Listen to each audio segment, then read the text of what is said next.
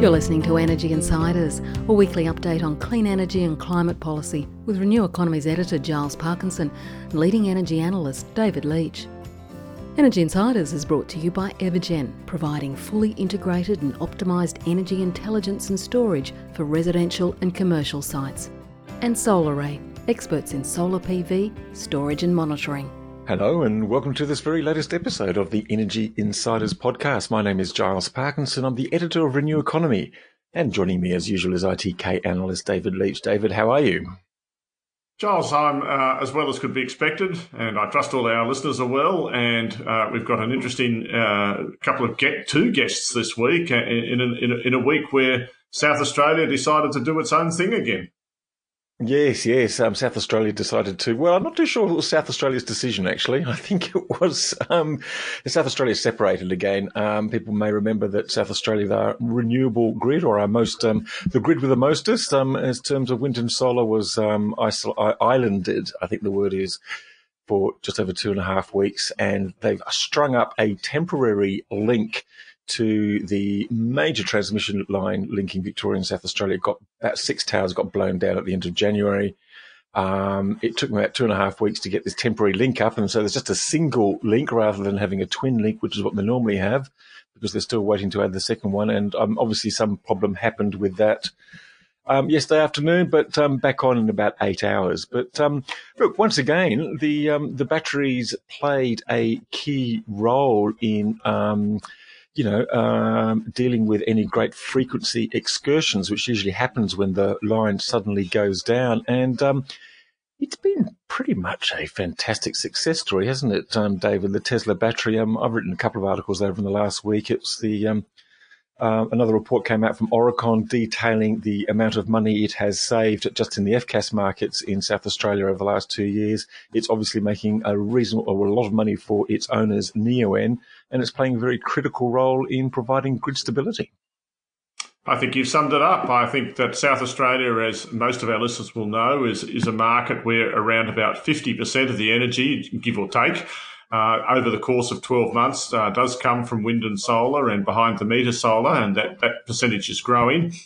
So when it can disconnect from the main grid or from any other support for, a week or two or even for a few hours and continue to operate as though it was still connected, that has to be seen as a good result, particularly as there's actually an aluminium smelter in what's a fairly small load, typically only a couple of gigawatts in total or, less than 3.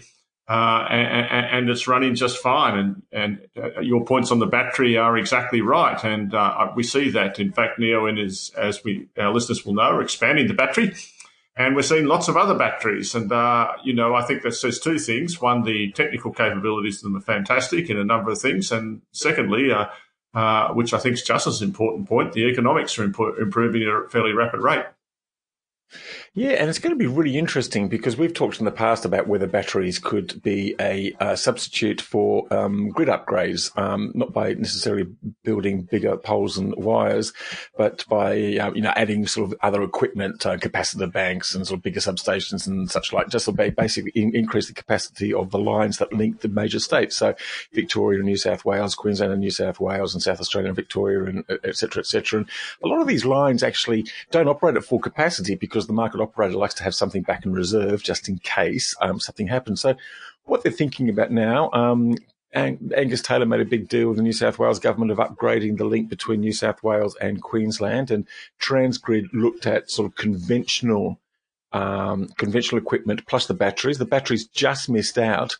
But now Victoria wants to increase the capacity of its link with New South Wales, and it's actually going to go the direct route. It's going to go for a tender.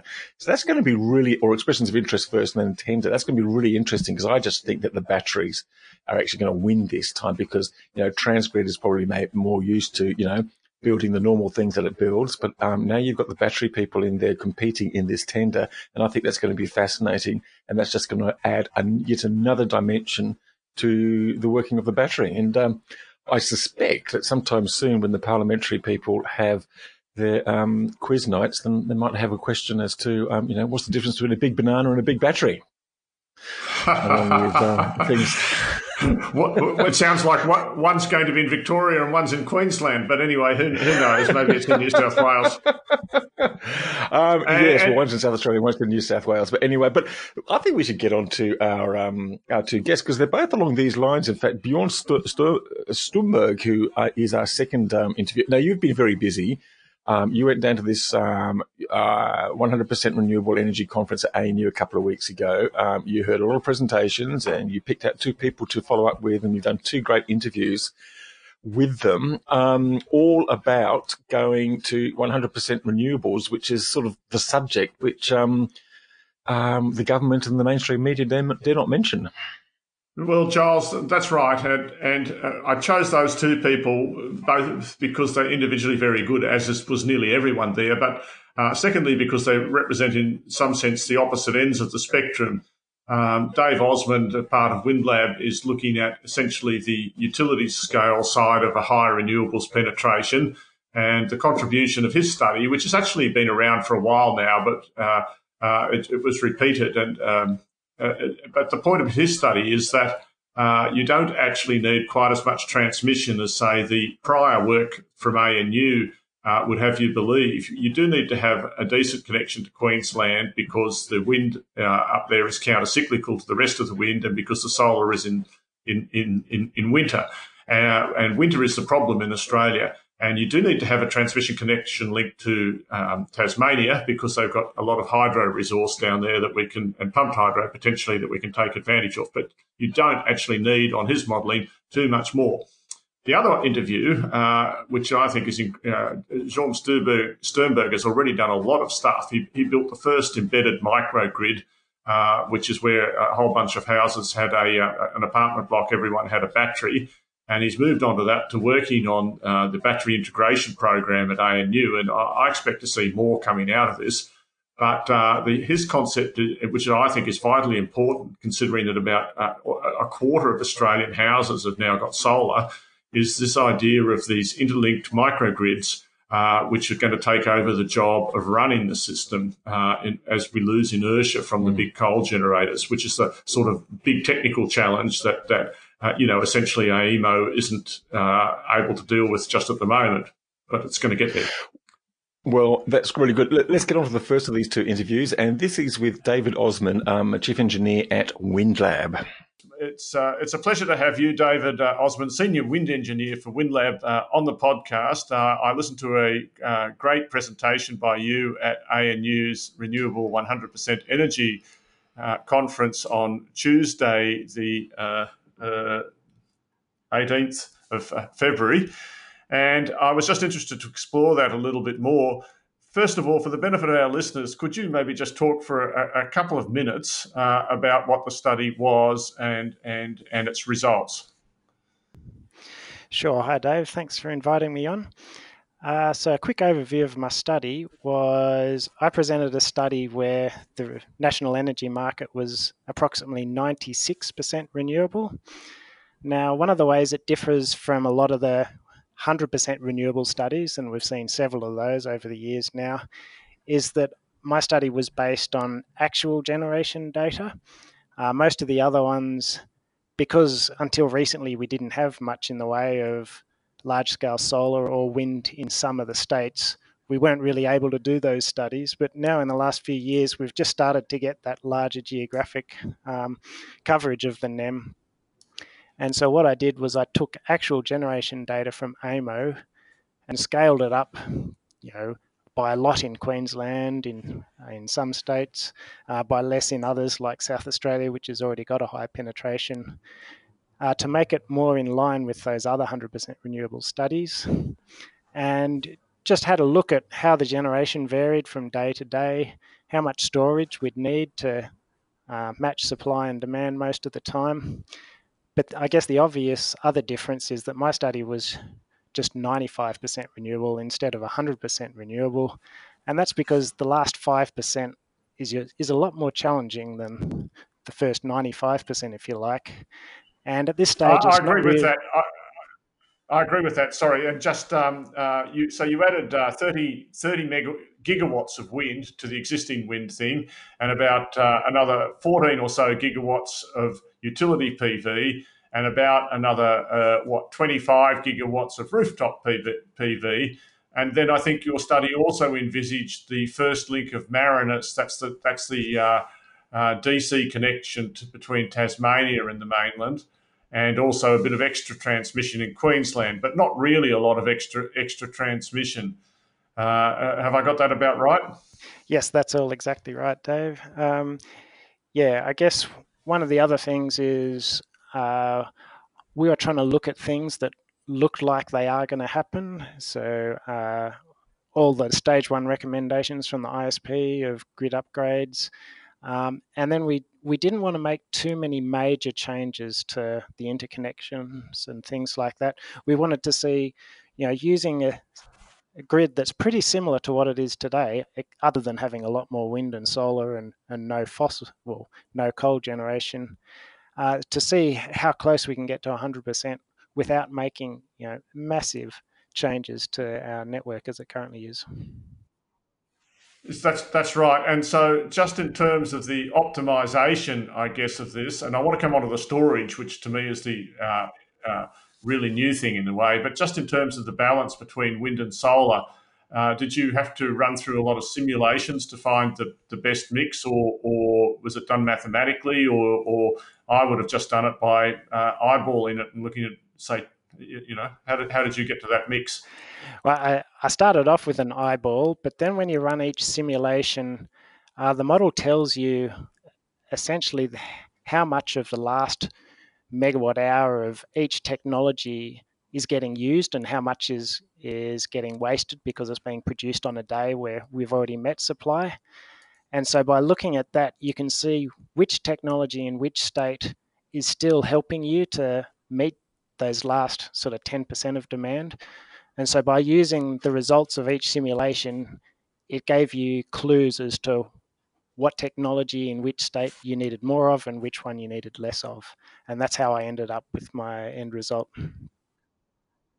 So I guess in a word, that result's likely to be something close to the result someone else would get, no matter how hard they tried, if I can put it that way. I think most people get fairly similar results. Obviously, there'll be differences depending on your cost assumptions for wind versus solar. So I kind of assumed they were both similar, around $50 a megawatt hour, which led to end up getting about 60% wind, 40% solar. But obviously, if you assume solar keeps on decreasing in price at a rapid rate, then you'll probably end up with a higher penetration rate of solar. But the other thing, yeah, that's right. Well, sorry, there's a whole lot of things that come to me for that, because the capacity utilisation in utility solar, because of the high DC to AC ratio, sort of incentivises that over rooftop, in my mind. But look, I don't want to spend too long on that mix. It's interesting, but it's not the key point today.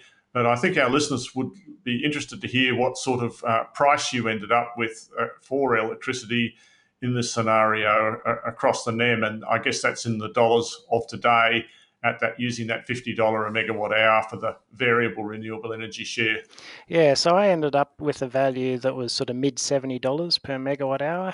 So that was comprised approximately $50 for the wind and the solar. And actually, I varied the solar a little bit for each state, because obviously solar is a bit cheaper in Queensland than it is in Victoria, for example. But basically, it was a bit over $50 for the generation for the wind and solar, and a bit over $20 for the balancing and firming, if you like. Let's talk about that balancing and firming, because that's, I think, where the debate's at the moment, how much storage or firming that we need. Can you just talk generally a little bit about what the model showed in terms of the, I guess, the energy share, that is the, but first of all, the amount of power that we need, the amount of gigawatts of storage or firming, and secondly, what share of the energy that's going to end up produced, that the firming power will produce? Sure. Well, most of the storage in my model was daily storage. So that's storage that gets cycled most days, and it's generally just used for storing solar from the middle of the day and dispatching it later in the day when there's less solar. And I had 24 gigawatts and 81 gigawatt hours of this daily storage. So on average, about 3.5 hours of storage for every megawatt.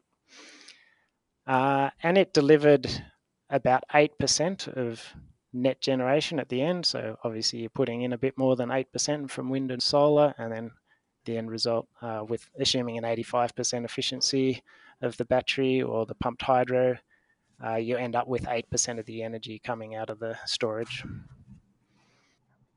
So but on the other hand, seasonally, there'll be times, and your model showed this, when wind and particularly solar produce less in, say, winter. I guess demand may even be increasing then. And so you need longer duration storage at that time. How does that work? Yeah, well, that's exactly right. So my storage was mostly just used to balance things within a day. It was only used a little bit for storing excess on one day and then releasing it on the next. However, I did add Snowy 2.0 to the model, and that does help with that sort of longer term storage where you're able to shift generation from one day or a couple of days and then release it the next. But then when you get to seasonal storage, now you're exactly right. When you're trying to match supply and demand using mainly wind and solar, winter becomes the really challenging season. Now, luckily, wind tends to produce more in winter than it does in summer, so that certainly helps. But it's certainly not true that it's always windy in winter. So you always get these few days where you might have a wind drought over most of southern Australia. And one thing my study showed is often when that happens, you get good wind in Queensland, which helps to offset it, but it doesn't fully offset it. One thing you really rely on heavily to fill those gaps is existing hydro. So we've got over 7 gigawatts of existing hydro that's highly dispatchable. And that's really useful to fill those gaps in winter, but it's not quite enough. You need a bit more than 7 gigawatts, or you need a fair bit more than 7 gigawatts, I should say, to fill those gaps. So existing hydro isn't quite enough. Normally is the annual generation from hydro quite enough to fill those that seasonal gaps. So Snowy 2.0 can play a small role in helping to fill that, but we'll need more again. And I guess that's one of the... Sorry, continue. Sorry, David. Sorry, yeah. And you use gas in your model, which is fine, and I'll come back to that. And I'm conscious of time here, but in the end... how many hours or how many times or how should I think about how much of the seasonal storage is actually needed? I mean, what percentage of total hours in a year is going to be generated by other than daily storage, if I can put it that way? Yeah, well, that's... well, just to fill in, I did use gas to fill that, and the gas was providing the sort of the 4% of supply that I couldn't meet from wind and solar. So yeah, 4%, you're looking at about 8 terawatt hours a year. In terms of the number of hours, I mean, that's a difficult question to ask because I was, you know, obviously other studies that go 100% renewable, they had more storage, like the ANU 100% study had 450 gigawatt hours compared to the just over 80 in mine. And so they've shown you can fully meet supply and demand through winter, you know, ramping it up to that much storage. So that's certainly one option. But another option is just massive overgeneration where you make sure you have enough wind and solar so that even on the worst day, you can pretty much meet demand, or at least helped with existing hydro. Yes, that's the value of spilled energy that you will get at other times. And again, this is such a good topic, but we're going to have such short time. You didn't actually assume any more pumped hydro in Tasmania, even though you strengthened the transmission link. You just took the existing power and reserve capacity down there. Is that right? That's right. Yeah, Tasmania's hydro is extremely useful for balancing demand on the NEM in a mostly renewable grid. So for those few days where you have a wind drought in winter, it's good to be able to get as much of the hydro capacity out of Tasmania as possible. So I assumed... Mar- Sorry, and they could put some more pumped hydro in if they wanted to. I'm sorry to keep moving this along, David, but it is interesting. Now, the other question, and we're going to come to later in this podcast, I hope, if I don't fill up all this podcast with this one, is just talking about how your study in your mind could, or how behind the meter could integrate with this study. If I can I ask you about that? For instance, what about home batteries and community batteries and even demand management and all of those things?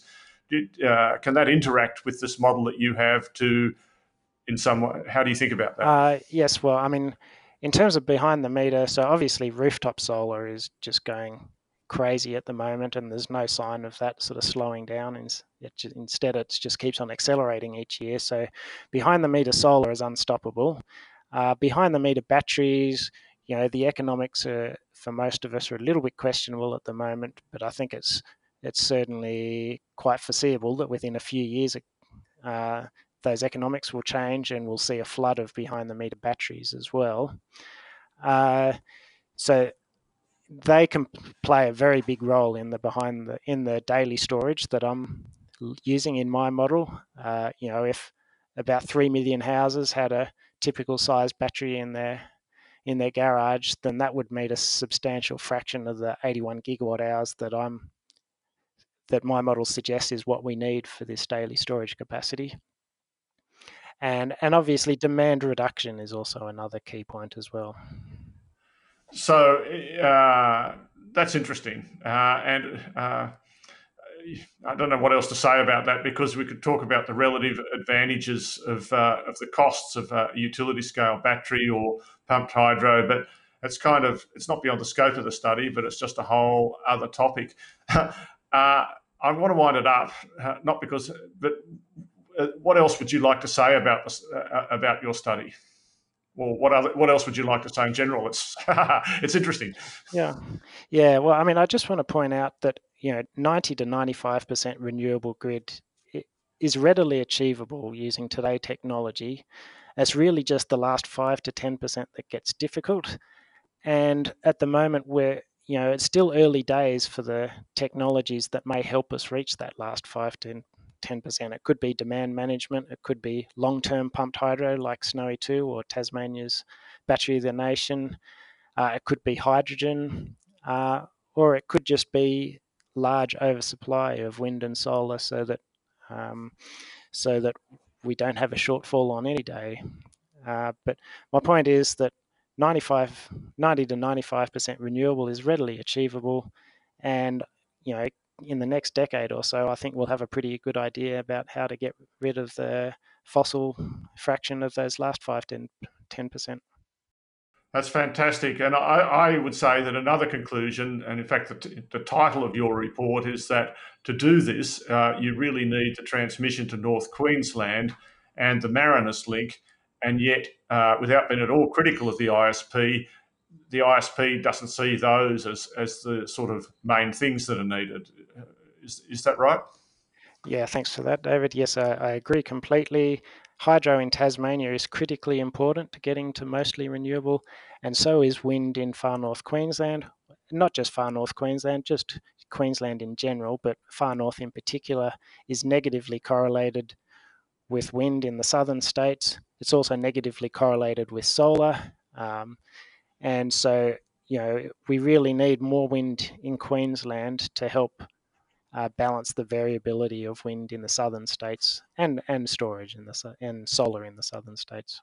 Thanks very much, David. Very much appreciate your time. Thanks, David. And that was David Osmond, the engineer at Windlab. David, fascinating stuff. I just point out to readers that we've actually published a piece by David Osmond which looks at this issue of 96% renewables. And I guess not just the point he makes is that it's not just not so much transmission that we need, it's actually not so much backup. I mean, everyone sort of thinks, oh, wind and solar grid renewables, you need so much backup. But this is not the only study to point out that a lot less than people think, and probably a lot less than you actually have for the current existing fossil fuel generation fleet.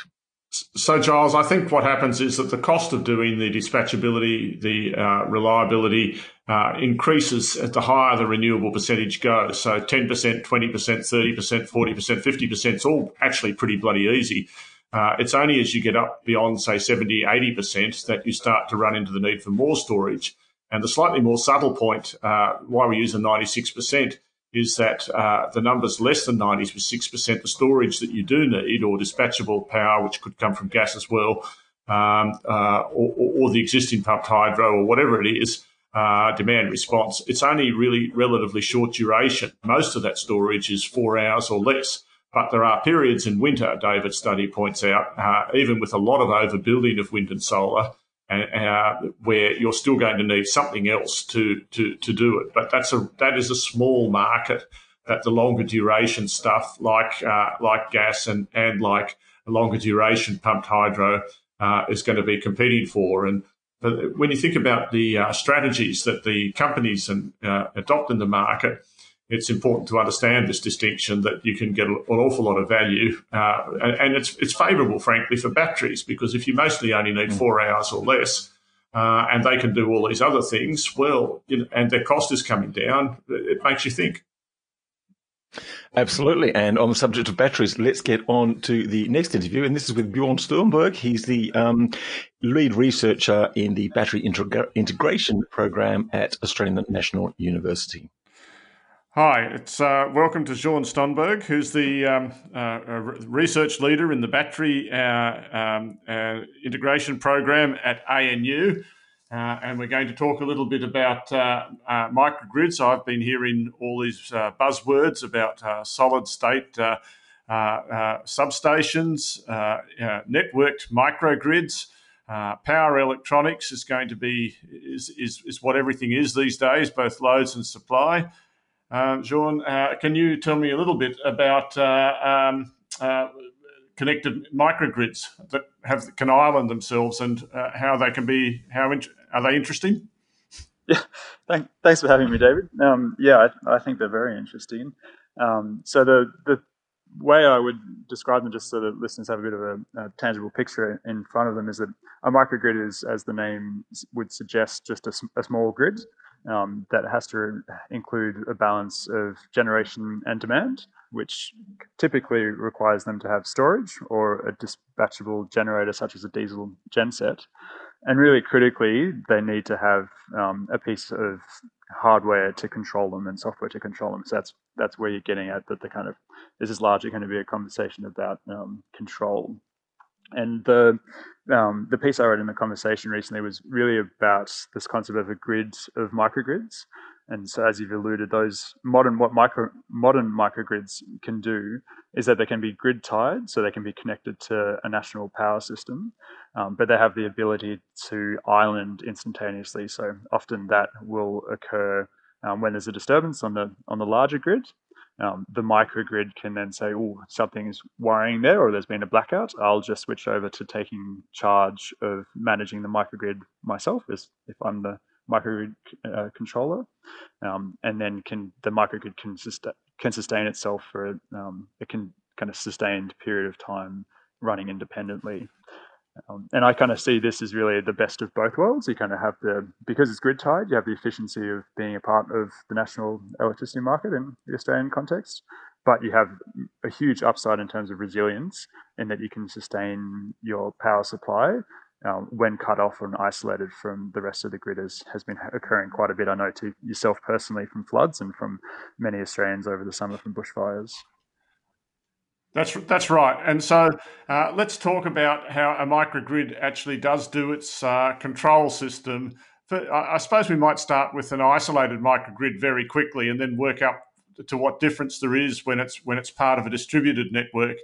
So, I mean, am I right to say that the control system in an isolated microgrid will often come from a grid-forming inverter of some description?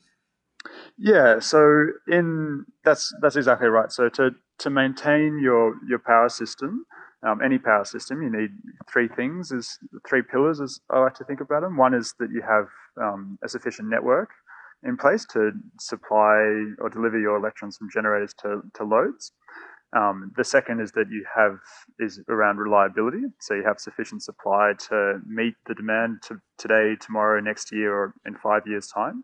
And so microgrid controllers will keep some track of that, how much energy they have in the battery, how much is likely to be forecast to be produced from solar or other generators in the coming days, and we'll kind of plan out reliability. But the really central part that I think has probably evolved the most in recent times is around the third pillar, which is energy security.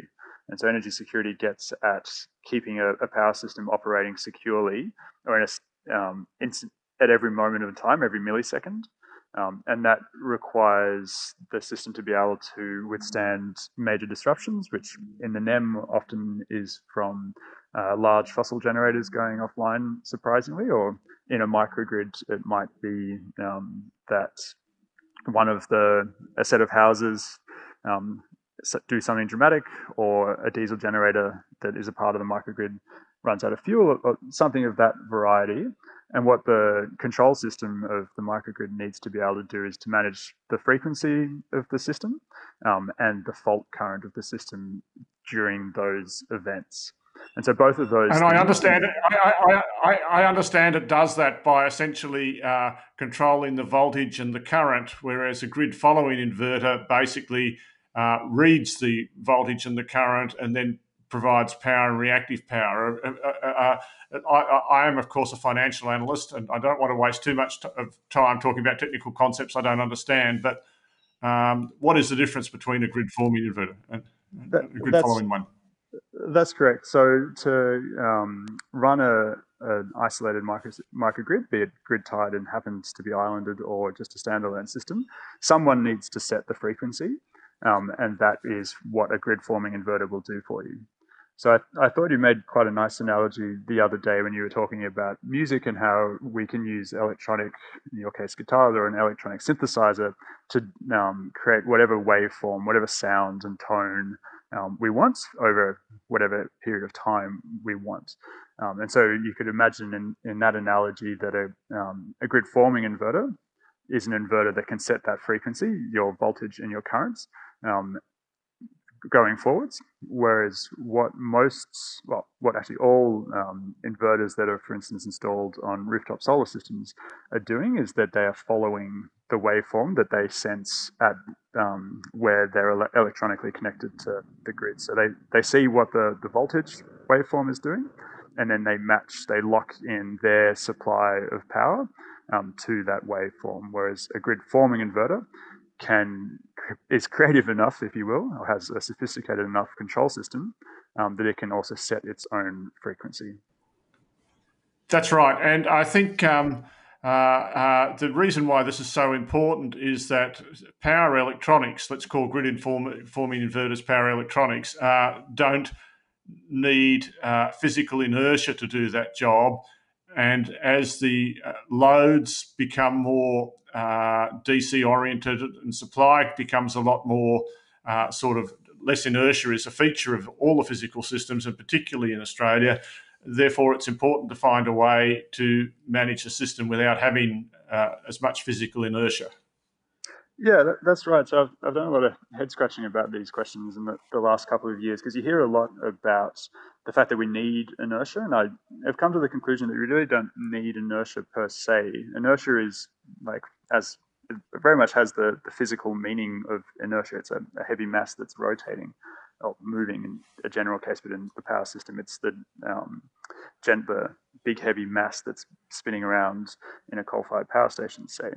And the analogy of that is that you've got a heavy truck, and having a heavy truck that's going at a good clip is a good thing if you start to hit a hill and you want to have some momentum to go up that hill. It's not necessarily such a good thing if you have a really heavy truck but you're racing towards a deep hole in the road. So what that, I think, gets to is that inertia per se is not the thing that we need to operate the power system. What we need is good frequency control. And then what inertia does is it slows down the rate at which things change, such as the truck hitting the incline of a hill. It doesn't change its pace instantaneously. And in the power system, what we've got as a challenge is that we're losing, that by reducing the amount of inertia that we have in the system, things are starting to change faster. So that means that we need to up our game in terms of our control systems that are controlling the frequency so that we can keep pace with those changes. The good news is that anyone who has a computer or a phone or anything else will know that electronics can act extremely fast. So we have the ability, because in a power, like in a converter or an inverter, it's electronically controlled. It can change its behavior very, very quickly in the scale of milliseconds. So I think that is the tool that matches the challenge that we face. We just need to develop the good enough control systems to work on those. So John, I guess we move from that sort of concept to where we are today. And I've got two sub-questions. How does this situation change when we're trying to connect a power electronics microgrid into the broader grid? What do we have to think about?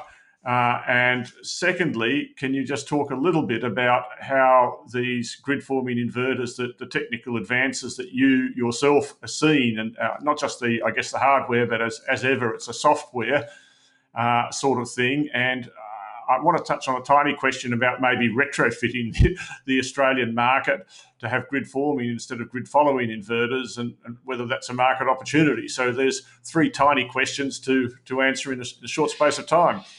Excellent.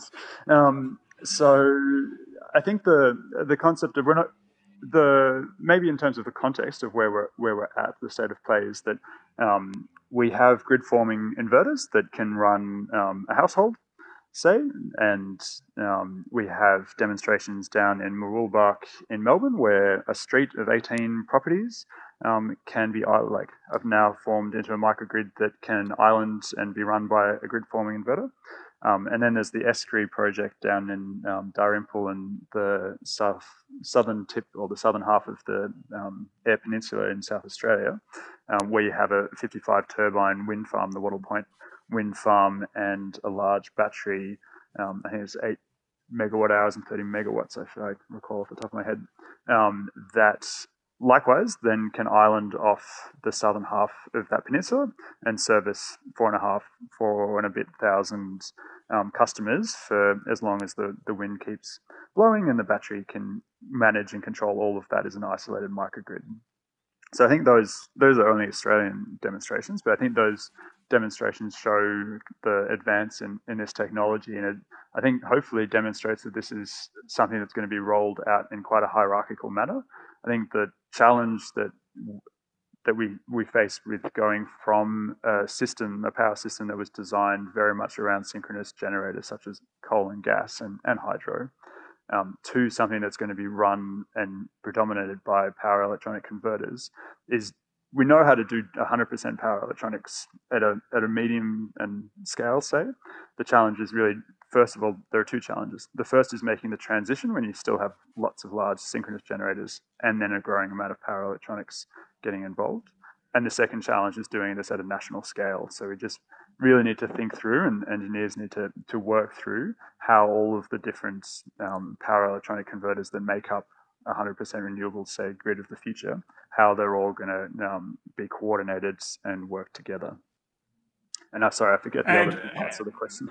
I'll get to the other bit myself, but just following down that line, where do you go to meetings and stuff where this is actually actively discussed? Because if I read the official documents, as much as I love the ISP, I don't seem to see much concept or much discussion or even many articles about it in the popular press and the conversation, whatever, that actually sort of, I have to go to the USA to read about this. So what's actually happening on the ground here in Australia to progress this concept?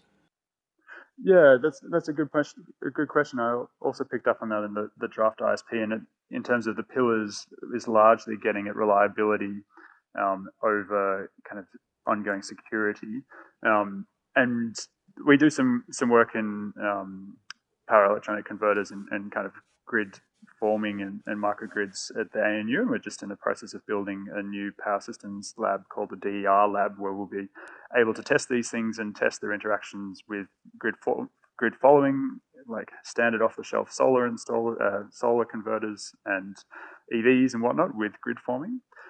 But also in my experience, there's been a lot of work and very active ongoing work over in the US, where I spent a month last year meeting with a lot of great folk doing these work. Yes, indeed. I read some presentations. All the presentations I read are from the US, which is where I get this idea of these solid state substations, which seem to me might save a lot of real estate dollars as well as everything else. I want to touch on just, well, my next question is, how are we going to, if you're an aluminium smelter at the moment, you're getting your electricity notionally from some giant, you know, you need a gigawatt of power. That's not going to be coming from some residential street, is it, with power electronics? In this low inertia world, where's the control of the power flow to something like that going to come from? Yeah, so I really think that it's pretty contentious to say that we're moving towards a system where we have hierarchical control, where there's an increased level of control in the household level, in the kind of neighbourhood scale, where we might have a microgrid operating at a regional scale and then at a national scale. And so there's no physical reason, I think, that just because you're a larger load that you would require a synchronous generator rather than a power electronics generator. I think all electrons are created equal in that sense. And it would just be relatively inefficient to really be pumping your electrons from deep down in the distribution network all the way up to an aluminium smelter. So I imagine that large loads like that will continue to be connected to the transmission system, and the transmission system will be powered by large solar and wind generators, which in turn are operated using power electronic converters. And those power electronic converters will notionally have there'll be a software system that, or will they, I mean, I guess I'm trying to understand, will they all be each one will sort of be looking at the frequency on the system that they see and comparing it with their own microgrid system and then sort of adjusting, and in that way the overall system frequency will be maintained. Is that how I should think about a hierarchical control system, or is it actually a distributed control system? I think in the grid of microgrids concept, it's a hierarchical, and that hierarchical does get decentralized, but not fully distributed, that everyone's doing is contributing equally. But I think it's worth just being a bit specific around that. You don't need to be in a microgrid to have a grid-forming inverter. So I can very much foresee that large inverters at solar farms and wind farms start to be developed that have grid forming capabilities, and they grid forming capabilities at a physical, at a kind of, in a technical sense, they don't need to be the thing that exclusively forms the grid. They can still contribute and share the formation of the grid amongst multiple grid forming inverters, and that really is, I think, what I've seen internationally. That is the challenge at the moment. We know how to create a grid forming inverter that takes care of its own isolated system. It's how do we have thousands of them that share the load amongst each other? But that is in the end where big utility solar and wind farms will end up. And that is a matter of largely of software. There will be some hardware changes probably, but really the emphasis that I'd like to place is on the control system, on the software that those inverters will be running under. I think I agree with that, and I agree with the vision. It just sounds right in today's world. Sean, I'm sure we'll be talking about this a lot more in the future. This is no more than an absolute introduction, but time is short. Is there anything else you'd like to say before we wind up this first episode? No, it's been a pleasure to have a great conversation, and look forward to continuing it. And that was Björn Sturmberg, the researcher from the Battery Integration Unit at ANU. Look, fascinating stuff, David. Grid-forming inverters is interesting. Now the Tesla big battery will be expanded into to having sort of what's called inertial or grid-forming abilities, and that's going to be the next big step, I think, in the management of the grid. And it's fascinating to think, if I've got this right, judging from what Björn and other people have said, you know, we can actually have these grids without these massive synchronous machines, the actual challenge is actually just sort of moving from one to the other. The current grid relies so much on synchronous machines. We kind of want to move to the inverter-based technology, but how do you manage that transition? And there's a lot of debate about how we are actually managing that transition. So that's exactly right, Giles, and I think we're all going to learn a lot about this, and we're not power engineers, and the chances of us making a mistake are extremely high. But let's be honest here. But the point is, and I've been reading a lot as far as you can be a layperson about the sort of opportunities and how we're going to do this, and this idea of hierarchical control, which we're all at grids talk to each other, essentially through the exchange medium of voltage, as I understand it. But what I think is there are big software and market opportunities. You know, it's an area where the software that runs all this is going to be very important. It's an area where all the devices are going to be very important. There's a big device market out there. So there are actually big market opportunities, I think, for Australian companies, perhaps in this. And as I said, I think it's an area where we can play a bit of a leading role because we're so set up for it. We essentially have all of the bits except the smart inverters. Yeah, I mean, in fact, it was interesting. I was having a cup of coffee with someone this morning who's setting up a new fund to invest in exactly those sort of technologies, you know, not just, you know, just looking at those enabling technologies, which sort of glues everything together. But just interesting, though, on those main sort of big technologies, which, you know, will form the large part of the grid, wind, solar and battery storage. You wrote a very interesting piece about the AEMO ISP, and we've been very complimentary about the AEMO Integrated System Plan, which essentially lays out 5 different scenarios to manage the transition of the grid, one from very slow, which would be disastrous, to the central, which is business as usual, a consumer pooled faster rate, a technology-driven faster rate, and then step change, which is the only one that actually conforms to what the scientists say we need to get. And so that gives a couple of different scenarios between 70% renewables and 90% renewables, and that's a really welcome addition to the debate, the fact that we can actually get there, have a cheaper, cleaner, smarter, and more reliable grid by, you know, in 20 years, largely based around renewables. But the point that you made by digging in through some of the submissions, and I also found this with another couple of submissions I happened to be looking at the other day from Energy Australia, they actually all think that AEMO is actually underplaying this and hasn't actually taken, it's a mixture of AEMO and CSIRO modelling, and they really haven't taken into account the amount of rooftop solar that will come into the grid. They haven't taken into account the battery storage costs. You know, there's a big slide and then it just goes flat for 2 decades. That's not likely to happen.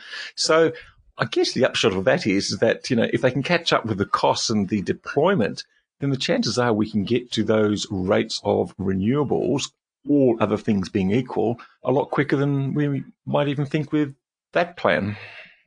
Exactly right, Giles. And I think in the ISP's defence, the first thing to say is they've tried to come up with their least regrets options, you know, the transmission links, which is primarily what it's about, that will still be required in all the other scenarios. And I want to say up front that I'm in favour of having a strong transmission backbone because it just does, it is an enabling technology. But for sure, what we're going to see is heaps and heaps more behind the meter solar. That's just blindingly obvious. And the other big thing that I did mention in my note, the submissions point out, and evidence consistent, that battery costs have just plummeted. Anyone who looks at the new Tesla mega pack, their own advertising says it just takes 40% of the not very big space of the Tesla power pack. So, you know, they've halved the space requirement over 2 years. They've done so much more integration of the components, and I reckon the cost is less than half what it was. If you look at Hornsdale for, you know, and that's in 2 years. So imagine where we're going to be in another 10 years. Now, the rate of cost improvement will slow down, but people really need to pay a lot of attention to that. And by the way, even though the cost has come down, if you left the frequency control revenues and other bits out, it still wouldn't be that economic, frankly, I don't think. You do need all these other services that batteries are so good at, but they are good at them. They can do all those things. Absolutely. They are good at them. All we've got to do is actually create the markets and maybe simplify some of the other markets to allow them to do that. So, yeah, look, and this isn't really a criticism of the ISP. I think it's a pretty good document, and they've actually been quite open to having more inputs and submissions. I actually think this is really good news, and thinking, well, what they've done and drawn up is actually quite a conservative thing, even though it doesn't sound conservative in the political debate in Australia, but we could actually go so much quicker, and I just think that's really positive. David, with our interviews and our chat, we've probably gone enough, so I think we better thank our sponsors, Solaray Energy and Evergen, and thank you very much for your ongoing support. And unless there's something else really important to say, we probably should say goodbye to our listeners, and probably just point out that we're actually going to be back. We're taking a week off next week, and we'll be back in a fortnight. So hopefully nothing too exciting happens in the next 2 weeks, apart from more stuff from the government and their wrestling with fossil fuel subsidies of some sort. I think there is more exciting stuff happening, Giles, but not stuff we're going to talk about on air. So it's goodbye from you and goodbye from me. Bye for now. Energy Insiders was brought to you by Evergen, providing fully integrated and optimised energy intelligence and storage for residential and commercial sites. With technology developed in Australia with the CSIRO, Evergen customers can maximise the return on their sustainable energy investment. Visit evergen.com.au and take control of your energy bills. Energy Insiders is also sponsored by Solaray Energy, experts in solar PV, storage and monitoring. They're the smart choice for consumers and business.